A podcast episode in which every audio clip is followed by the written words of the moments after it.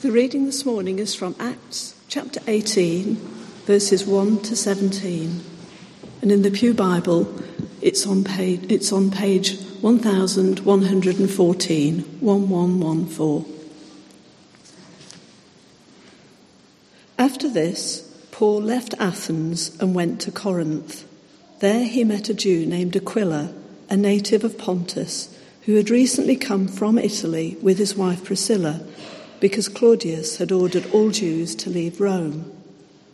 Paul went to see them, and because he was a tent maker as they were, he stayed and worked with them. Every Sabbath, he reasoned in the synagogue, trying to persuade Jews and Greeks. When Silas and Timothy came from Macedonia, Paul devoted himself exclusively to preaching, testifying to the Jews that Jesus was the Messiah. But when they opposed Paul and became abusive, he shook out his clothes in protest and said to them, Your blood be on your own heads. I am innocent of it. From now on, I will go to the Gentiles. Then Paul left the synagogue and went next door to the house of Titius Justus, a worshipper of God. Crispus, the synagogue leader, and his entire household believed in the Lord, and many of the Corinthians who heard Paul believed and were baptized. One night, the Lord spoke to Paul in a vision Do not be afraid, keep on speaking, do not be silent, for I am with you and no one is going to attack and harm you, because I have many people in this city. So Paul stayed in Corinth for a year and a half, teaching them the word of God. While Gallio was proconsul of Achaia, the Jews of Corinth made a united attack on Paul and brought him to the place of judgment. This man, they charged, is persuading the people to worship God in ways contrary to the law. Just as Paul was about to speak, Gallio said to them, If you Jews were making a complaint about some misdemeanor or serious crime, it would be reasonable for me to listen to you. But since it involves questions about words and names and your own law, settle the matter yourselves. I will not be a judge of such things. So he drove them off. Then the crowd there turned on Sosthenes, the synagogue leader and beat him in front of the proconsul. And Gallio showed no concern whatever. This is the word of the Lord. Morning. Well, let's keep that passage open, and I'm going to lead us in a prayer.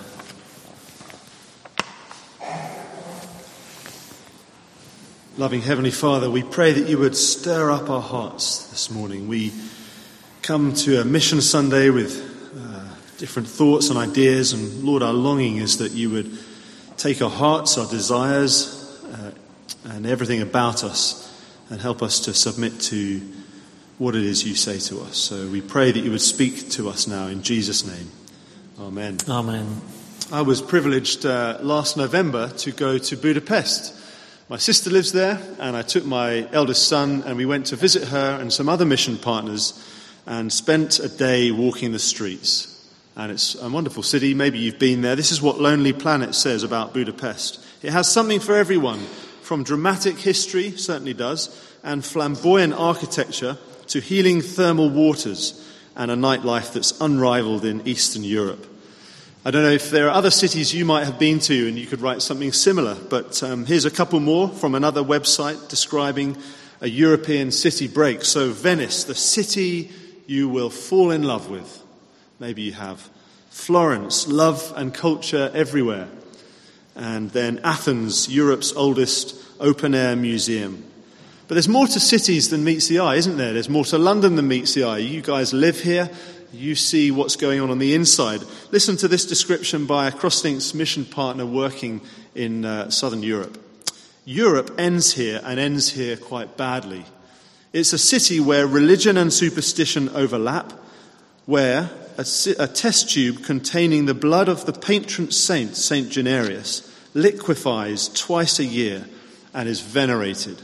It is a city of great spiritual need. This is Naples, the city of Naples in southern Italy. And you could apply London City Mission strapline to, to any situation. London needs Jesus because London needs Jesus. And as we jump, jump into Acts chapters 13 to 19, that is the reason that the Apostle Paul is doing what he's doing. That is the reason he is making these city breaks because Philippi needs Jesus, because Thessalonica needs Jesus, Athens needs Jesus. Paul is part of God's fledgling mission. God is the, God's mission is underway. He is the CEO, he is the mission director, he is the general secretary, as they used to be called in the old days. But what does it mean to be on mission with God? For an ordinary Christian, not for a missionary, not for a pastor, not for a Sunday school leader necessarily, for ordinary Christians like us, what does it mean for us to be on mission with God? Well, our passage this morning is going to help us because we'll see that Paul had spent just a short time in uh, Europe's open air museum, Athens. He'd been there in Acts 17. Next stop, Corinth. Verse 1, chapter 18. After this, Paul left Athens and went to Corinth. It would have taken him 16 hours, according to Google Maps, to walk the short journey from Athens to Corinth. And if he'd owned a, an equivalent Lonely Planet guide to planting churches or missionary travels, what would it have suggested? Find a city, find a synagogue, speak to the Jews first? Well, there's no such handbook. There's no guide, there's no definitive plan for church planting or for evangelism. What we've got in our hands is what we need to begin with. And what was Paul to do? For a start, he's on his own. And maybe you feel on your own. Maybe your situation in life just makes you feel isolated when it comes to sharing Jesus with other people. And if you're going to join in God's mission, individually, collectively, as a church, the first thing we need to see from this passage is that God plans ahead. God plans ahead. And Lonely Planet would have summed up just about how Paul felt in chapter 18, verse 1. He was all alone, and that wasn't part of the plan. Because Silas and Timothy, his co workers, were still back in Berea.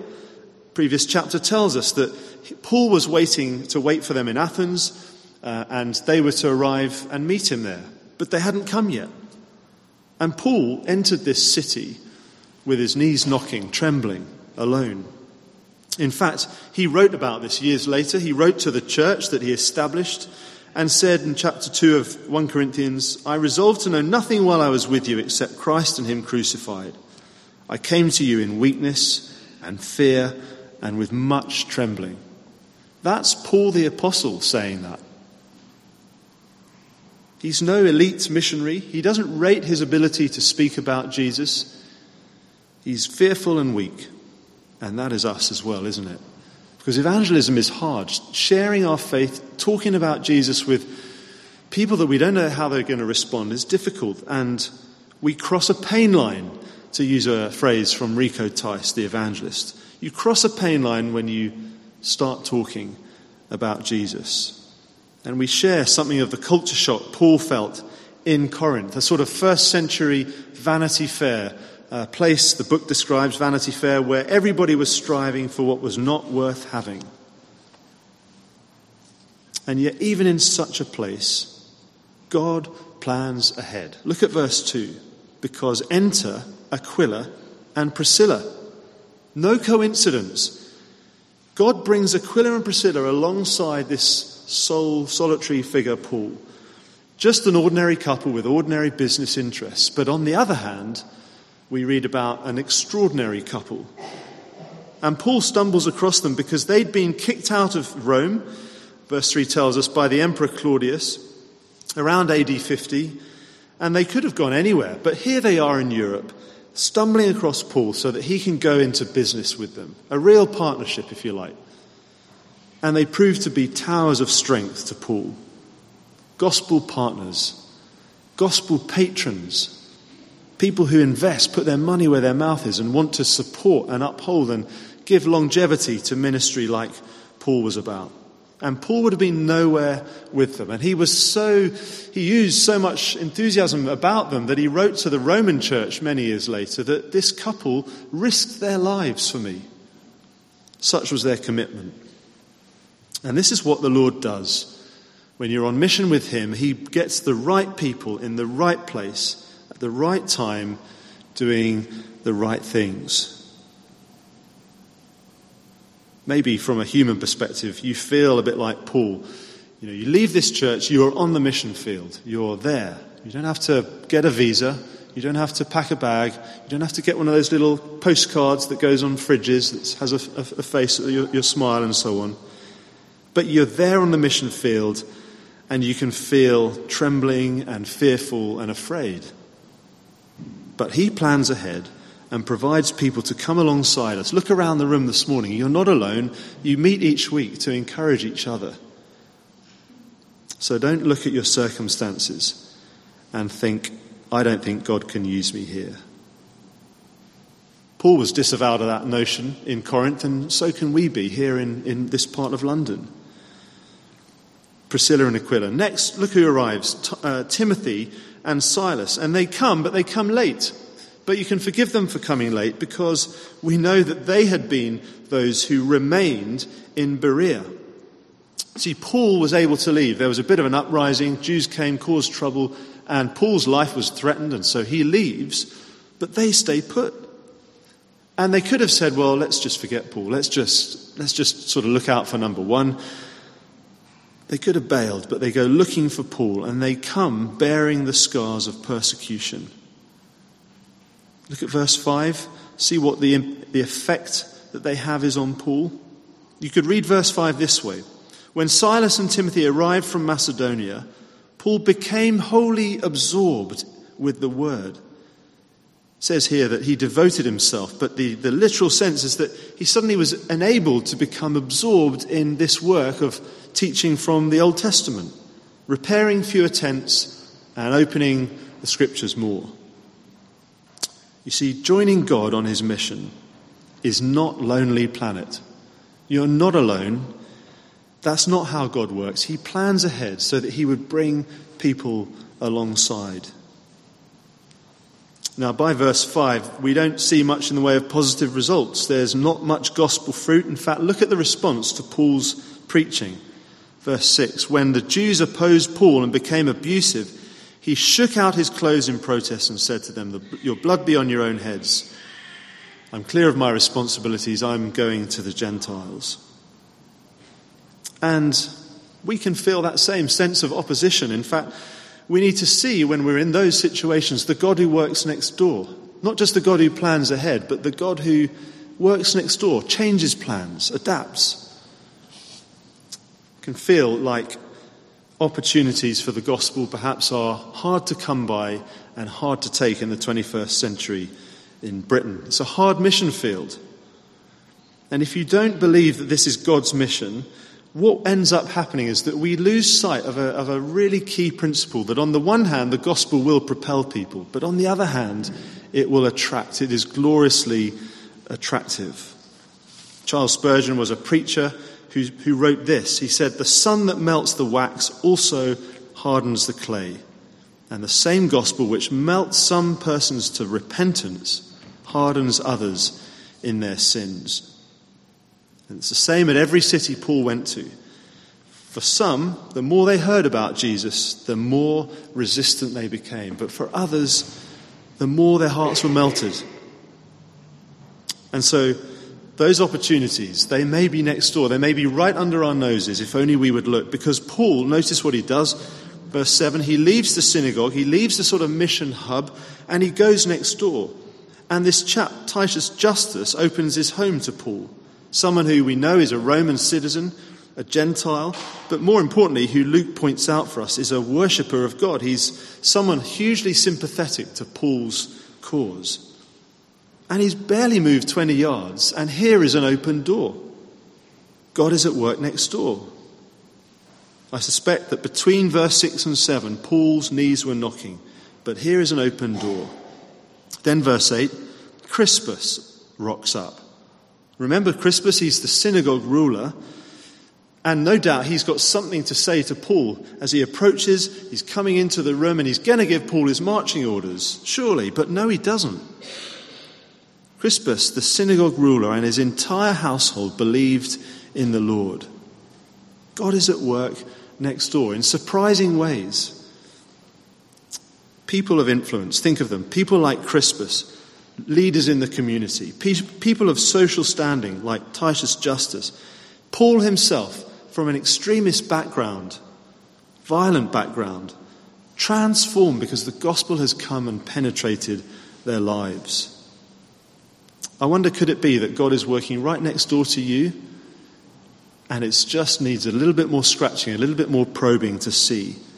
He plans ahead, he gives the right people at the right time, he works next door, and slowly and surely, Christchurch Corinth, as we might call it, is established, it's built to the point where many of the Corinthians who heard Paul believed and were baptized. Verse 8.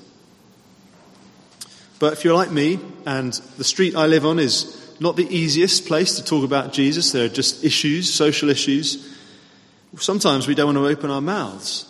And I remember hearing many a sermon as a student or a young person mission possible or mission unstoppable. And you, yeah, we've heard that message. We know the gospel's going to go out, but what about me? How can I play my part? Well, this one would be titled, if it had a title, Mission Assured. Because finally, in God's mission, He stands above. He stands above and provides wonderful assurance. You see, Paul is a marked man by now. This was the time, if any, to go under the radar, to keep your mouth shut and be quiet.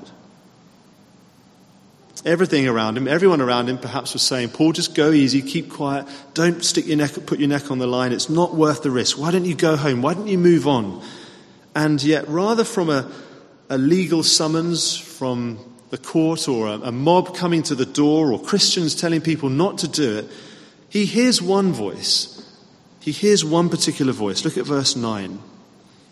One night the Lord spoke to Paul in a vision Do not be afraid, keep on speaking, do not be silent, for I am with you, and no one is going to harm, attack, or harm you.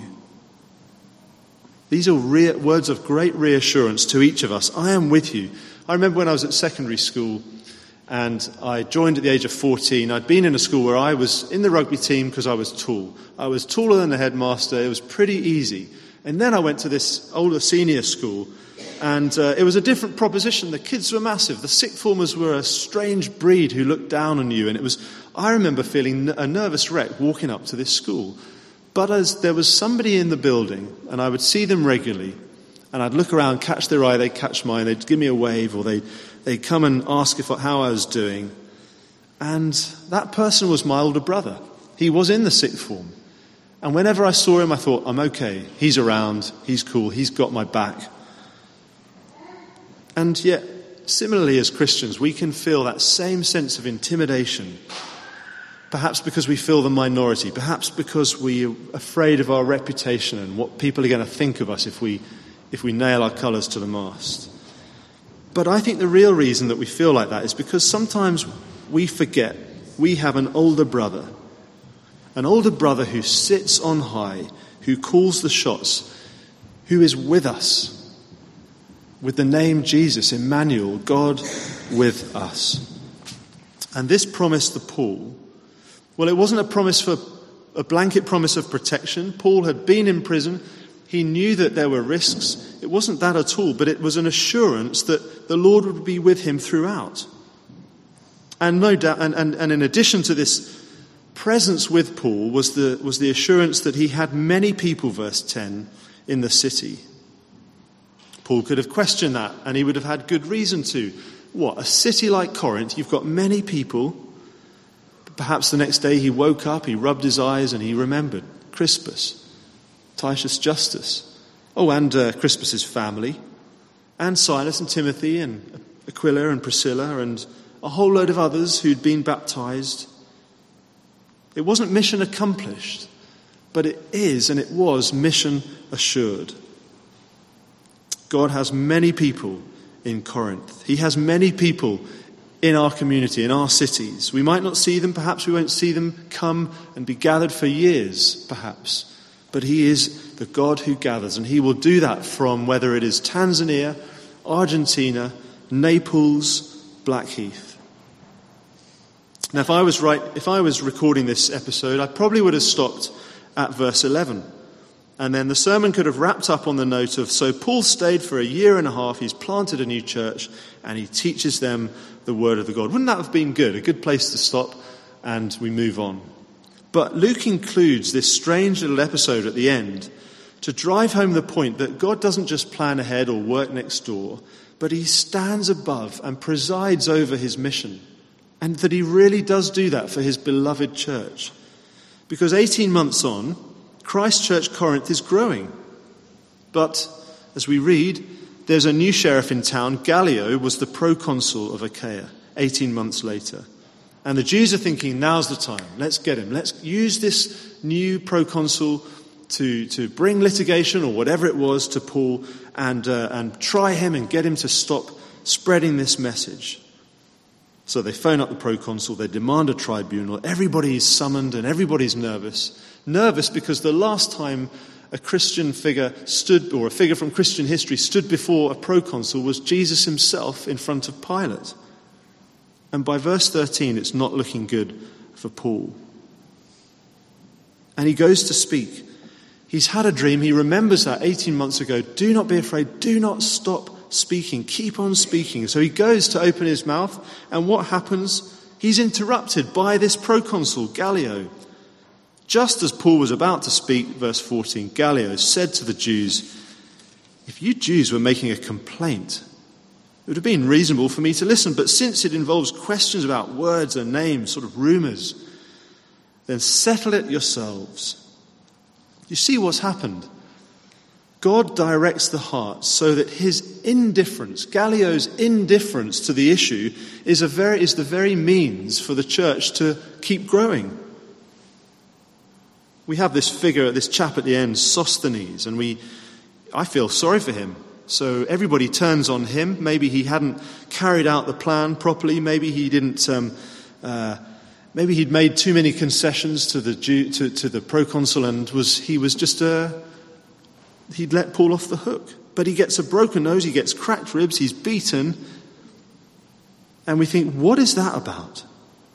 Until we think, hang on, when Paul writes to this church many years later, we know that Sosthenes' story doesn't end with a broken nose. Nothing, nothing at all. Let me just read from 1 Corinthians chapter 1. Paul, called to be an apostle of Christ by the will of God, and our brother Sosthenes. Here is another leader of the Jewish synagogue who seems to become a Christian and is involved in establishing, growing Christ Church Corinth. What an encouragement, isn't it? That in God's mission, our fears our opponents don't have the last word. And we can take heart because we know God is with us. We know that whilst we won't necessarily have a dream and receive this direct word from the Lord, we can see the way He works, and He wants to give you that assurance with whatever Monday morning brings you. Who are those who shout the loudest, who make you feel the smallest? At school, in your neighborhood, in, within the work environment, don't take your eyes off Emmanuel, God with us. This is God's mission, and His word is the last word. The mission of the church, not the mission of Crosslinks, the mission of the church belongs to God. He plans ahead and opens the opportunities which we go through. He works next door and will, be, and, and will assure the results, not us, but Him and he will stand above and work all things to bring glory to his name and his name alone. Let's bow our heads and pray as we finish. Our Father, we thank you that you give this assurance to your people today, that you work in this way, that you build your church, that you withstand opposition and the gospel is enabled to go out. It is not chained up, it is not bound. I pray, Lord, for St. John's, Blackheath. I pray that church families across the times that they meet on a Sunday and those who haven't been able to make it today would stand together and stand together to proclaim Christ as they partner in this mission that is your mission. May that be for your glory's sake, we pray. In Jesus' name.